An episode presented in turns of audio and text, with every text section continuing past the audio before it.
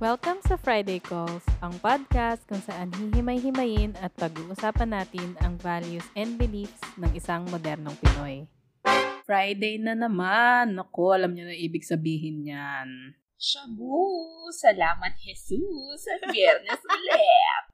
Hindi ko talaga maseryoso. Welcome to another episode of Friday Calls. Diyos ko Lord, si Janine to. Andito pa rin ako, si Jorem. This is DK or Dick, whatever you want to call me. And ako, si Karen. Iisa lang ang pangalan ko. Ay, Diyos ko. Itong topic natin ngayon, isa to sa pinakaayaw kong mindset ng mga Pilipino. Colonial mentality. Para sa mga mahal naming listeners dyan, part 1 pa lang to. Kasi tulad ng ibang naging topics sa episodes natin, tsaka yung mga future topics natin sa future episodes, ang broad din nitong colonial mentality. So sa next coming episode, yung part 2 naman, yung pag-uusapan natin. Isa na natin, sumasakit na yung ulo ko. Ngayon pa. Tsaka nakita ko na naman kasi Karen. Stress na naman ako. Pero yun nga, bago ko kayo isa-isang tanongin, unahin ko na yung sarili ko. Kasi sobrang guilty ako na meron akong colonial mentality. And gusto ko i-share sa inyo tsaka sa listeners kung paano ko nasabi na meron din ako ng mindset na yan. Hindi po ako in denial. Alam nyo to, Diyos ko, hindi na ako magmamalinis. Isa talaga to sa biggest sign na may colonial mentality ka. Hindi mo lang alam.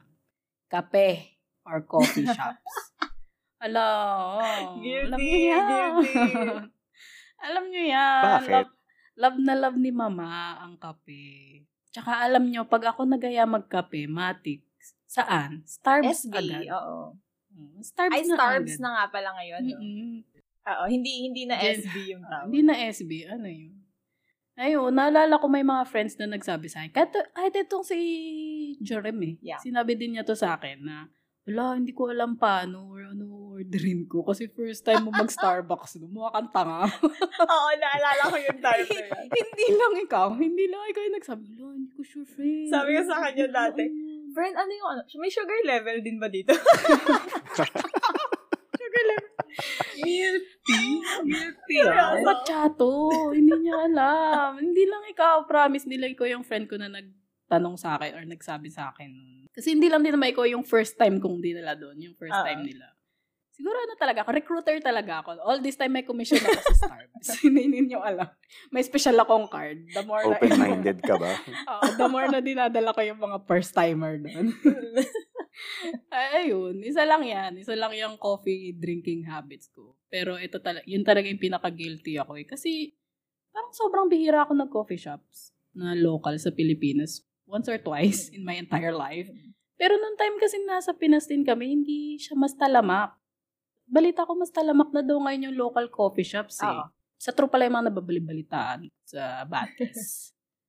Pero ayun nga, isang example ko personally, how I prefer international coffee chains and brands compare sa local local brands and shops sa Pilipinas. So ayun, tanungin ko na kayo. Kayo din ba? Guilty din kayo na merong colonial mentality. Yes, queen. Gano'ng kalala? I-rate niya yung parang sugar level. yung mga ganong rating. Tsaka magbigay kayo ng examples. Paano niyo nasabi na kayo din eh may ganitong mindset? Mo nakanakaran kasi gusto na kitang tapusin kanina. hindi pa siya, hindi pa siya nagsasalita. Tatapusin agad. Tahimik niya. I love it. At ganito pala yung feeling ng merong may inis sa'yo, pero na, alam mo, naiinis sila sa existence mo kasi hindi ka mamatay-matay. I love it. I love the feeling. No? It boosts my ego talaga. I love it. Punyeta ka. So, sugar level po, ma'am, 50. Um, tapos yung ice po, less ice. may balik. Oo. meron po bang ano? Meron po bang pearls yung Java chip? Social-social ka pa, no? Order kang mocha. Order ka ng kape mocha. Tsaka yung kachupino. Oo. Chupino, gago. Anyway, i-cancel niyo na po si Janine. Siya lang yung may ganong mindset. Kasi for me, ako hindi. I never felt it. Perfect. Parehas talaga kayo perfect dyan. Hindi, daw. parehas talaga kayo Sagittarius. Yung dalawa. Charot. The joke lang po. Oo naman. I think lahat tayo naramdaman to kasi it's a culture that has been passed down from a long history. Deep-rooted siya Pero personal experience ko siguro is me being an OFW here in Dubai. I think yun yung best example niyan. Dito kasi mararanasan mo na makihalubilo sa iba't ibang nationalities. Dubai is a home for multiple nationalities nga and especially Westerners. Ito na tayo, ang mga kalaban ko. Kalaban ko online and offline. Okay. Hindi naman. I mean, kasi sa trabaho, mas preferred ang whites as managers or supervisors compared to people of color. Regardless kung extensive ang experience mo sa position na yun. When I got here, I got used to being looked down on just because I'm a kabayan. I feel like uh, I had to work harder than my ex- expat colleagues, pero I don't get the recognition for it, nor I, I am given the chance, you know, to apply for a higher position. Kasi nga, kabayan ka lang. True. Pero if someone from the ME, the Middle East, or like a Westerner, ba- basta commending lang sila, be, top three times na ng sahod ko yung sahod nila, verb. Oo. So, oo, commending lang Actually, sila. totoo yan. Diba? I mean, siguro this experience is, you can say, a bit isolated, no? Siguro ako lang yun, naka-feel. Pero, in, in, in a way, no, napais, napapaisip kasi ako kapag napupunta ako sa sitwasyon na yun. Alam mo yun, napapaisip ako na tayo na naman kasi, ba't naman kasi mga kabayan dito, di magaling mag-English, kaya nadidiskrimina tayo. Alam mo yun, kahit na may masipag ka magtrabaho, dahil sa lahi mo, alam mo yun, Oo. ano ka, um, nadidiscriminate ka. And with that, nagkaka-resentment ka sa kapwa mo. In, in my case, ako, oo, super. And it also leaves us feeling the need to always be validated by the Western gaze just to gain an ounce of respect. Tapos isa pa yun, be, colorism, shoota, for the longest time, no? We were made to believe na negra ay pangit. What the fuck is that? Lahat tayo brown. Putang Yes, girl. Th- this type of mindset of, diba? This type of mindset Di overpowers lahat the ng maputi, self-perception. malinis ang kalhulugan. Ay, that's Wow, true. Ang deep. May entra po ngayon si Auntie Edith. Gising siya today. I love it. The, no, nakanap siya. Nakanap. Nakanap siya, everyone. Oo. Sa, sa lahat po, ah, inform lang namin kayo, hindi siya nagnanap usually. Tulog na po siya. Totoo. so, it's an honor. So, it's an honor to have her. Way past her bedtime. Pero totoo yun, sabi ni Dick, um, mas ah, tingin ng Pilipino na mas maganda ang mapuputi. Kahit na mukha naman sila mga paabe. Ay! Gray! Ah. Ay! Beep yun! I-beep Surot ko lang. yun! Ang daming na may bring up sa episode na to. Ayoko na. Yun na ba yung point mo? Tapusin na natin ito. Bakit? Oh, sabi sa inyo, sakit sa ulo. Oo, cancel. Ah, ano lang, bottom line, cancel her. cancel her. Ikaw, Dicky. Ano sa'yo? Medyo mahaba tong sagot ko. Um, so, oo. Ang oo. Ito ko. Oo. Nagdadalaga po siya. si Auntie Edith yan, si Auntie Edith yan. Anyway, meron akong colonial mentality, for sure. Ah, like, nung first year high school, nung kabataan ko, yun yung talagang highest level ng colonial mentality ko. So much so, na naisip ko, nung first year high school, na sana, i-colonize na lang tayo ni Uncle Sam.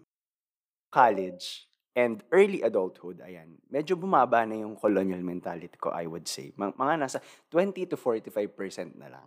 Kasi nung ano nung college, na-expose ako sa ano eh, sa sa Filipino culture ba dahil sa theater. Alam mo yun, we have something to offer. Pero mas nakikinig pa din ako sa Broadway musicals than our own. But in my defense, back then, there weren't a lot of Pinoy musicals. Only a handful. And I didn't have the money. Alam mo yun, I didn't have the resources para panoorin each of them. Pero pag umuwi ako ng Pilipinas ngayon, for sure, na manonood ako ng, ng mga Kasi you Filipino have the money musicals. Oo. Yes. Mayabang ka. Yes, exactly. Mayabang. Yes, afford na. Manonood na ako ng Filipino musicals. Tapos nakita mo siya sa Wicked, no? Uy, ginagawa mo nito. Nasa Soler ka. Mag-Hamilton yan. Mag-Hamilton Oo, yan. maghahabol Well, anyway. At saka, nung college din, mas nakikinig ako ng ano, American music than OPM. Pero it was the time, in my opinion, eh, lowest of the low yung OPM nun eh. Walang magandang, walang magandang music nun. Tapos, ah, mas Sharon gusto ko din yung Reyes? international. You mean hindi mo gusto yung Yeye Bonnie? ano? Ano maganda doon? College ba yun? Hindi naman yun. Kapalagal. Tito Vic and Joey pala yung kabatch mo. Oo. Ayun, ah, mas gusto ko din international brands kaysa sa local brands when it comes to gadgets. Like, my phone, Star Mobile, hindi ko Cherry. masyadong trip yan. Mas gusto ko yung iPhone or Samsung o Cherry Mobile. Hindi. Ay mo, iskiki. Pero ayun, anong nag-work na ako abroad, ayan, bumaba na talaga. Parang 0.05% to 5% na lang. Mahirapan yung yung barista dito, yung sugar Friendly, level, no no sugar. na points. So, ano, 0.1. 0.5% Kinikil sugar. niya yung sugar cane, no? Kaya makawak siyang 1 teaspoon. Kinakabahan siya dun sa 0 point. Gago. But ayun nga, but bumaba na yung, yung level nun. Parang naging proud na ako na maging Pinoy. Or not necessarily maging Pinoy, but proud na ako maging Asian. Kasi mas na-immerse na ako sa ibang culture eh. Alam mo yun, nakapag-work ka na both other Asians and especially Westerners. And na-realize ko na no one culture or race is superior to others. Pare-pareho lang tayo at the end of the day. Some Westerners like Asian culture more than their own. Tapos, some Asians like the life of Westerners more than their own as well. Alam mo yun, babalik tayo dun sa hindi tayo kontento sa kung anong meron tayo. Gusto natin palagi yung wala tayo. 'Di ba? And ayun nga, there are things that Asians do better and there are th- things na Westerners do better which ultimately makes us all equal. At saka, siguro last lang, ang dami ko nung pinagsasabi. Oo nga, eh, parang final, Final words. words na. Oo, final words. Salamat sa pakikinig. Tinodo niya na kasi alam niyo naman to siya, mamaya pagod na siya. Oo. Hindi, sige, yun na lang. Yun na lang. Tumigil na. Tapusin ko na yun doon. Thank you so much. Bakit may pa-thank you? Ano to, binibining Pilipinas ba? Bakit may pa-thank Thank you. Ikaw na nga, Anjurem. Ako ano, sobrang guilty din, syempre. Hindi rin ako magmamalinis dito. Tulad nung kay, ano, kay Janine. Sa coffee, sa shops. Kasi, hindi tayo pupunta dun sa never heard na, na mga tindahan, di ba? Kasi alam mo yung ugali ng Pinoy na kung ano yung sikat, kung ano yung trending, yun yung pipilahan, lalo na kung na-influence siya ng mga Hollywood stars, di ba? Kung ano yung brand ng damit na sinuot nun, yun yung bibilin mo, promise. Di ba? So, although, mas tinatangkili ko na ngayon yung mga local brands, tsaka yung clothes and restaurants, yung tanging guilty na lang ako na ginagawa is yung taste ko sa music. Hanggang ngayon. Mm. Hanggang ngayon, hindi ko pa rin ma-attempt na makinig sa, ay, although nakikinig naman ako ng OPM, pero hindi siya yung lagi mo ipi-play. Di ba? Oo. Kapag binuksan mo yung Apple Music mo. Kasi, eh, it's, uh, bihira ako makinig ng Pinoy music. And I'm really sorry about that. Kasi kung papapiliin mo ko from Eminem at Salbakuta, friend, bibindutin ko pa rin si Eminem. Alam ko na super talented ng Pinoy artists, pero Mm. It's not my genre. To each their own. Oh. Eh, kanina pa natin pinag-uusapan, no? Pero baka yung ibang listeners kasi hindi pa din aware or nalilinawan kung ano ba talaga yung colonial mentality. Tsaka bakit ang dami sa atin sa Pinas yung merong mindset na ganito. So, quick textbook definition lang. Sabi nila, sabi-sabi na naman sa Batis, is defined as the perception of ethnic and cultural inferiority and a form of internalized racial oppression. In Tagalog, mababatingin mo sa sarili mo dahil yun sa kung saan ka nang galing at kung paano ka na-bring up or yung culture mo. Yung racial oppression naman, eh yung racist attitude mo towards sa sarili mong kababayan na kanina pa namin pinaggagawa dito sa episode na to, Lord. Ano na? kung di dan talaga kami guilting guilty. Oo. Pero gusto ko lang i-point out na it's not necessarily, tulad na sabi ni DK kanina, it's not necessarily only Filipino-centric Yes. contrary sa beliefs ng marami sa atin. It's present in any culture. Siguro mas napapansin lang natin to sa mga Pinoy. Kasi hello, Pinoy ka, tagasang ka ba?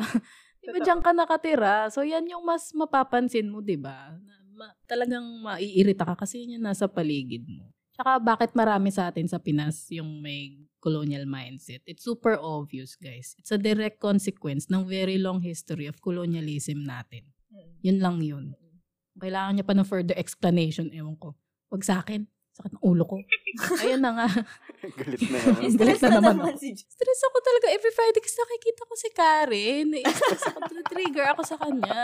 I breathed. Ayun na nga. I breathed. Ngayong malinaw na yan, ano mga examples naman, yung hindi sa inyo mismo galing, kundi sa paligid nyo, yung pwede nyo ma-share ngayon as example ng colonial mentality. Mauna ka na, DK, kasi baka mapagod ka na eh. Ah, makatulog ka Maikli lang maaga. tong sagot ko. Ay! Gag. Bumawi, no?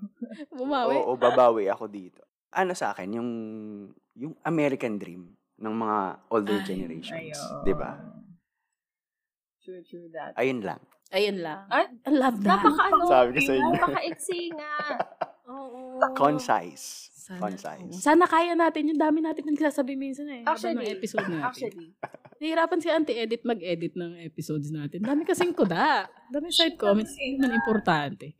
Ikaw, Jerem. I love my tan skin, dark hair, and petite body. Ngayon nasasabi kong proud Filipina ako, pero it wasn't always that way. I struggled with low self-esteem kasi uh, before I learned to embrace myself entirely. Lumaki ako na pinamumukha sa akin yung standard na maganda, air quotes, maganda. And that is matangkad, na maputi, na singkit, di ba? Na makinis yung balat, ganyan. You know, yung mga Korean-looking na, na mga babae. Oh. So, I was conditioned to believe that I am not beautiful kasi wala ako ng lahat ng yun. so, ang ginagawa ko dati eh, magpaputi, ganyan. Kojic, papaya, nako, friend. Yung mga gluta-glutan, name it. I've all used it. Kasi, yun nga yung, yun nga yung, ano, di ba? Yun nga yung sinasabi sa atin na standard. So, pero na-realize ko through my journey na okay pa lang morena ako. Pero until now, kahit na proud na ako dun sa, sa skin ko, may mga times pa din na pumapasok siya sa isip ko kasi it's part of my childhood trauma. Pero ayun, kiber. Kiber na lang kayo, bala kayo dyan. Gusto ko yun. May self-improvement na naganap. Ikaw, Karen, may self-improvement ka ba? Ano, anong sample mo? I hope, I hope so. Well, As, as a guitarist. Asa sa guitar. let's start with self. Yun lang. Let's start, Self lang. let's start It with ended there. Oo. After ng self, wala na. Yun lang. That's it. That's zero. Pero ano, siguro for me, ha, I'm gonna be very political eh. Anywho, kasi well, the topic itself is political and everything is political ha. Don't come at me ha. Pa, para sa'yo. It is. Fucktards. anyway, Inaawa siya si Carol. I love how you. we don't like I love you. Carrie. I hate her guts. we are really different from each other so I really don't get how Yes. um pan paano we built our dynamics over six six years. We've been friends for a long time. We know each other's dark, darkest secrets, pero I don't know how we made it work. Anywho, going back um to yung colonial mentality na nakikita natin sa paligid, I think I can relate that um over the people that spout sprouting in social media, over TikTok and Facebook. Now we see them looking down sa mismo nilang kababayan. I've I've only been active in TikTok recently just because we had to do the pod, and uh, I'm the one handling that. So Facebook, um, just because they integrated reels na, so they have reels, and um, syempre to pass time, you watch stuff, and a lot of people na nandun, I see them looking down sa kapwa nilang Pilipino. Um, best example, I guess, is nitong nakaraang uh, Philippine presidential election. I'm not being biased here, but the best choice was very obvious at that time. I'm really not being biased, but the best choice we had had lost. And majority of the supporters of that candidate ay sinisisi ang loss ng mga Pinoy from the lower class sector of the society. Saying na, ang bobo nila, bakit pinaupo yung anak ng diktador, don't they know better, bakit nagpapadala sa vote buying, all these things. Lalo na yung, ano, yung mga taga-probinsya, um, sasabihin nila na they don't know better dahil pobre sila. Nakakainis lang kasi dinidiscriminate mo sarili mong kapwa. Hindi kasalanan ng, ng mga taong to na mahirap sila and they're uneducated. But anywho, more than anything, you make others feel more inferior pa. Sabi nga, di ba, again, kapwa mo Pinoy pahihila sa ipamaba. In this context, binababa pa nila yung pagkatao. Ganon. Hindi ko alam yun ah, na yun pala. Kasi wala nga kami sa Pinas, so hindi namin alam what happened after nung election. Grabe, nagsisihan lang. Oo. Yeah, because, well, Ang alam ko lang may nagkasiraan na pamilya. Nagkabalik, nagsa, kaibigan. nagkasulian ng kandila. Yung alam mo. Diyos ko Lord, sa akin naman, yung example ko, very close to home. Literally. Kasi yung, example ko, sarili kong ina. Yung Naalala niyo yung sinabi niya sa akin na magka-Canada daw ako. yung, tapos di ako aware na mag, ah, magka-Canada pala ako. Okay. Sinampol ko siya kasi grabe, pinipili talaga ng, ng nanay ko na magpunta ako sa ibang bansa. Especially sa Yes. West. Nasa ibang bansa na ako ngayon ah. Partida na yun. Oo. Di, di ba? Pero para sa kanya, mas gaganda yung buhay kapag nasa first world or western country ka. Eh, al- ang laladay kasi alam kong hindi lang to sa akin nangyari. Mm. Sure na sure ako, hindi lang ako yung pinipilit ng nanay. Punta ka dito. Yung ganun. Mm. Ta- Pero para sa kanila, di ba parang yung mindset na pupunta ka lang sa West, tapos dun ka uunlad. Gra- best example. So, isa rin tong discussion na connected sa OFW episode natin eh. No? Most of the time, ang reason talaga ng mga OFW, kaya pinipiling umalis sa sariling bansa. Kasi, di ba, yung fact or feeling na mas maganda yung buhay doon. Mas maganda yung work doon. Mas marami yung sahod. Mas marami yung mapapadala. Mm. Pero para sa akin, hindi talaga. Or not necessarily din talaga. Depende pa din si, kung, kung paano ka dumiskarte sa buhay. Tsaka kung gaano ka ka-resilient. Especially when it comes to failures or bad experiences. Kasi kahit nasan ka sa mundo, first world man yan, western country man yan, kahit nasa Pilipinas ka or sa sarili mong bansa, kakayanin mong umunlad kung magpupursige ka. Tsaka paano din kasi uunlad sa pamilya kung ginagawang breadwinner yung iisang tao lang, tapos yung the rest, nakabuka ka lang sa bahay, di ba? Tingin nyo, yun talaga yun. Kaya nyo nga pinupush dyan eh, para the more yung bubuka ka sa baler. para hihintay lang kayo ng mga padala, di ba? Kaya nyo pinupush para mas lumaki yung sahod. Ganun. Kainis, nakaka-stress. So, yung mga nagpupush dyan, kayo pa yung nagpupush na hindi nyo naisip na, na nagpapakalayo sila, nagpapakalamig, nagpapakainit sa ibang bansa para mapadalahan kayo. Parang pakatoxic. Sabi sa inyo, yung sakit sa ulo na itong topic natin. Ayun nga. Lang siya. Yung nagbigay na tayo ng kanya-kanyang personal at society. Oo, nagrant lang ako sa example ko. Bigyan na tayo ng kanya-kanyang personal at societal samples ng colonial mentality. Anong maa-advise nyo? Hindi lang dito sa atin as friends and host ng podcast. Hindi lang din para sa listeners, kundi para sa sarili ninyo. Para ma-decolonize or ma-avoid naman natin kahit papano yung colonial mentality. Ah, siguro ano, start from being self-aware. Kasi yun yung pinaka-importanting step para ma-decolonize yung minds natin. Ah, dun ka Mm. magsimula kasi healing from colonial mentality is a lifelong process. Hindi mo siya may iiwasan in our daily lives, ba? Lalo ka na, Mm. Janine, nga, pagkape mo pa lang, araw-araw ka nagkakape. So, Just crucify me already. so, ayun. I think you just have to accept who you are. And be proud. Kasi sa huli, eh, ikaw lang din naman magbubuhat ng sarili mo. Tsaka, yung, um, maging proud sa roots mo. Kasi, tulad nga nang na-discuss kanina, parang iba, iba yung, ang tawag dito, yung ano, yung ambag mo sa mundo. Kumbaga. Ikaw, Karen, anong ma-advise mo sa madla? ano, um, be yourself, trust yourself. Uh, charot. Eh, may, ano, um, hindi siya advice. It's more on, it's more on, um, like an Ano? opinion. It's more of an opinion. I think, kasi, Oh. um, nowadays, Pinoy's progress now with this colonial mentality. Hmm. And yung preferences din natin, we've already progressed from that, ay gawa na din siguro ng modernisasyon. A lot of people, especially youths now, prefer local products kasi it goes well with their skin tone. I've been seeing a lot of um, products, f- uh, fashion brands na caters to a lot of skin tone na. Alam mo yun, for ano, for Hmm, exclusivity, Yes. Oo. not to leave anyone out. Alam mo yun, mas, mas makikita mo yung colors that um, goes very well with a morena skin tone. Mas may variety na sa mga makeup, clothes in the fashion market. And also, a lot of young Pinoy designers ang umusbong na and being tapped by the smallest influencer to the biggest names in the industry.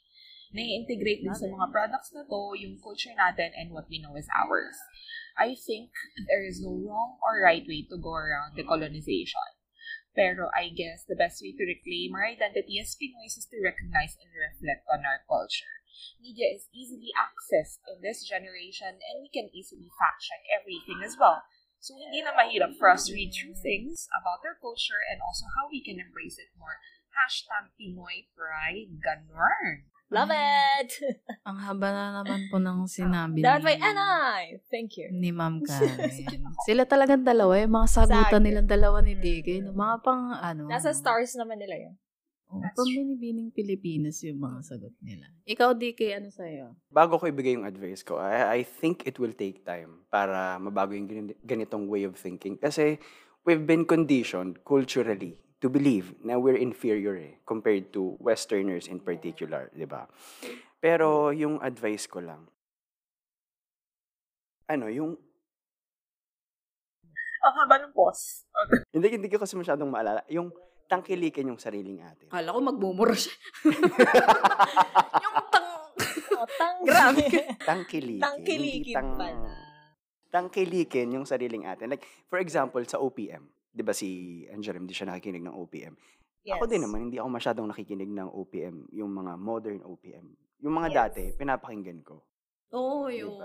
Oo. Ihit. R2K. R2, Regine pa. R2K, Reggie! Reggie! Yes. So tell us. Yun pa din.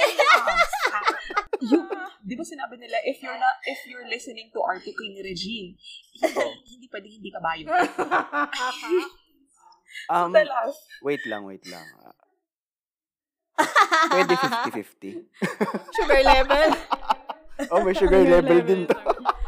Showbiz, siguro sagutin niya sa sexuality. Sugar level. Oo, meron tayong Abangan episode about yan. sexuality. Doon na siya maglaladlad. Hindi pa ba nalalad? Hindi pa pala. Oo. Dan, dan, dan, dan. But anyway, no, anyway. Sabuyan sila, kasal yan. Oo. Yes. I made a Ano kung saan mistake. saan na napunta. Ito na nga.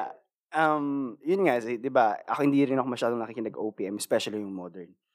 Pero, in all fairness, no, yung SB19, yung, yung P-pop group, in Mm. fairness, ang ganda ng mga kanta nila. Parang, na, medyo nakikipagsabayin sila dun sa mga K-pop. And even the music videos, ha? Even the music videos. Ah, oo. Oo. Oo, in fairness sa music. video. Pinanood ko yung Gento. Ay, really? Ayun, maganda naman. Maganda naman, di ba? So, ayun. So, ma- makikita nyo na, ano eh, umaano na din yung Pilipinas. Parang, naintindihan ko kasi kung bakit mas gusto natin yung iba eh. Kasi nga, kumpara sa iba, mas maganda yung sa kanila kaysa sa atin. I agree with that. Pero, ayun, unti-unti na tayong lumelevel sa kanila. So, baka naman pwede nating pagbigyan yung mga local, not just local artists, even local shops and whatnot, di ba? Kasi papunta na din tayo dun. And they need our support para mas mag-thrive sila, di ba? Yes. Yun lang. Oo, yung mga bumibili ng Calvin Klein, yung tigilan nyo mag-sew-in na kayo. Uy, pero ah, Sabihin niya bench. no? ever since Oo. ang brief ko, brute, mabibili po yun sa baklaran. God damn it.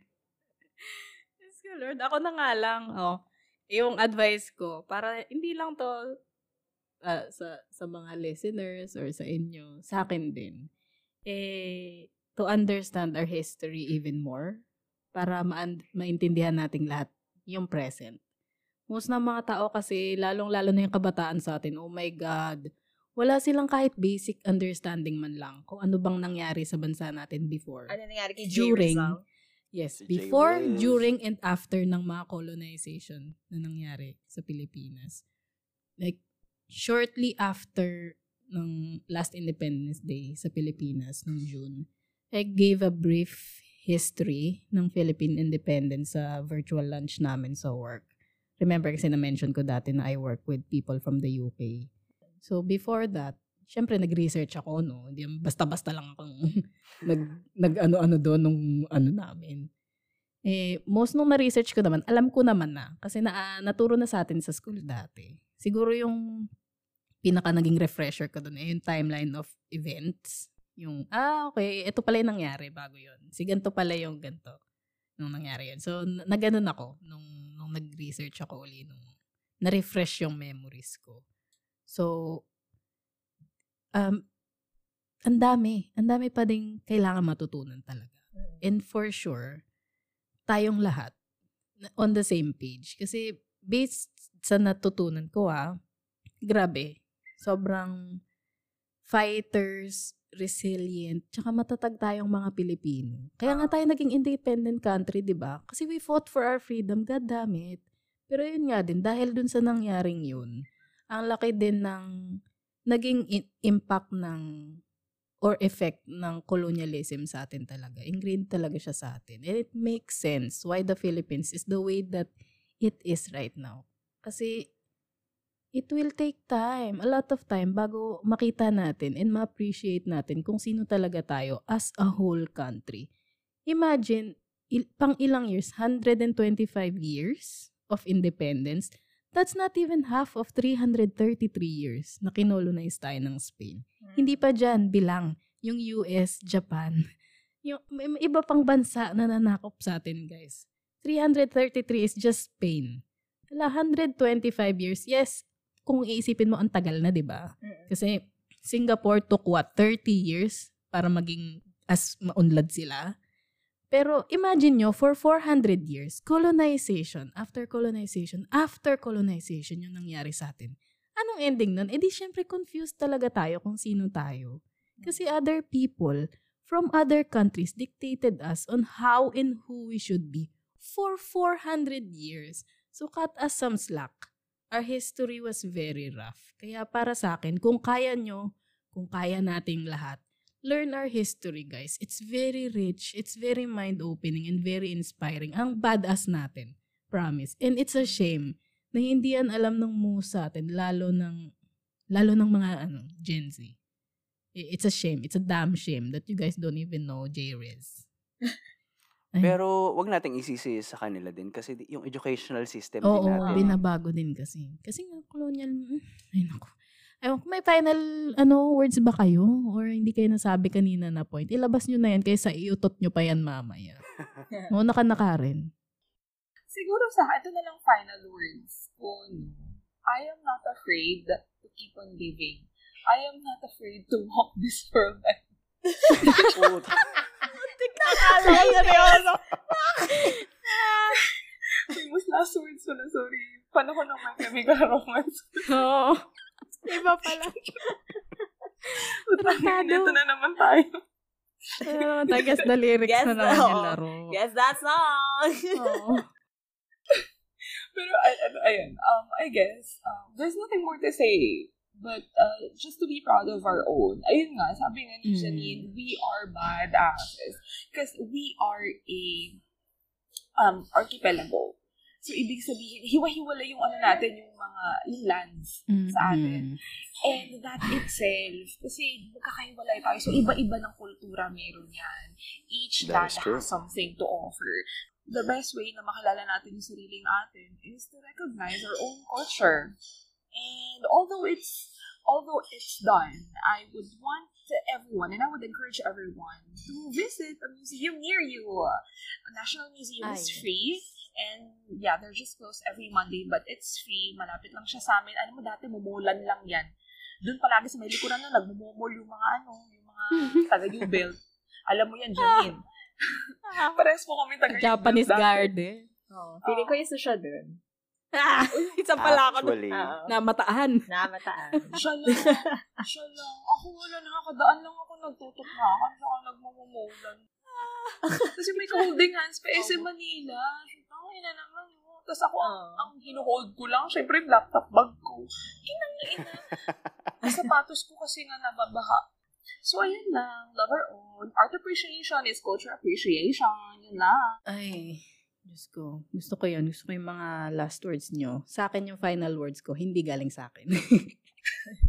ah, di ba ang gulo ko? Hindi, galing to sa colleague ko and good friend of mine, Becky. Becky, shout out. Ano mo naiintindihan ni. Becky? Nagets mo, Becky? Hindi naman naiintindihan. Sa mga Pangalan niya listeners, Pangalan niya lang narinig niya. Becky, shout out. Sa mga listeners, Becky is a history teacher in England. And I work with her at nanghingi ako ng point of view niya about colonialism and colonial mentality. And I asked her, anong ma-advise niya sa atin? Bilang isa siyang col- from a colonizer country. Our most favorite. Yung sa kanila nag-ugat yung colonization na yan. Kasi, like I said earlier, do it's always good to see things from a different perspective. So, nag-send siya ng letter sa akin. Babasahin ko lang ah. Bibilisan ko. Promise. Ito yung, nile- yung letter na sinend niya. Ang title, Colonized from the Colonized. Dear Ah. Charo. Dear Charo. May, kay Ma'am Charo pala. Ang title, Colonized from the Colonizer. Diyos ko, English to Lord. Dapat may ano din ah, slang din. Like yung accent din ni Becky. Ay, enda Oo, natin dapat- yung podcast Dapat may na. ano ka, accent na British. Enda Oo. natin to ngayon pa lang. Salamat sa pakikinig. Hindi natin. Can't. Hogwarts is my home. Harry Potter. Eto na. Colonized from the colonizer. As a history teacher in England, in my opinion, it's important that we tell our future generations what has been important to the development of our country and identity, good and bad. However, for us, there are only some aspects of our colonizing past told at school. When colonization is taught at age 11 to 14, we mainly teach about slave trades and how slaves were treated badly when they reached America, slightly removing ourselves. There is some teaching of how we stole resources from the West Indies and India, but not enough about the impacts on the people we colonized, including the deprivation and hurt caused. We have to be careful what we teach to, su- to such young people, but I think we can go further to own up to the problems we have caused. Our culture is made up of our long history and development, from medieval peasants to the royals to our music and most recent politics. But a lot of our culture is brought about from those who invaded us or cultures we took from. From the Viking place names to what the country voted as its favorite dish, we have so many communities who we owe so much to like those soldiers from the empire who fought in the world wars who were given the opportunity to move here. So although we have traditionally quote unquote British things like our royal family and our fish and chips and tea, as a society our culture is determined by our many communities from across the empire and Europe.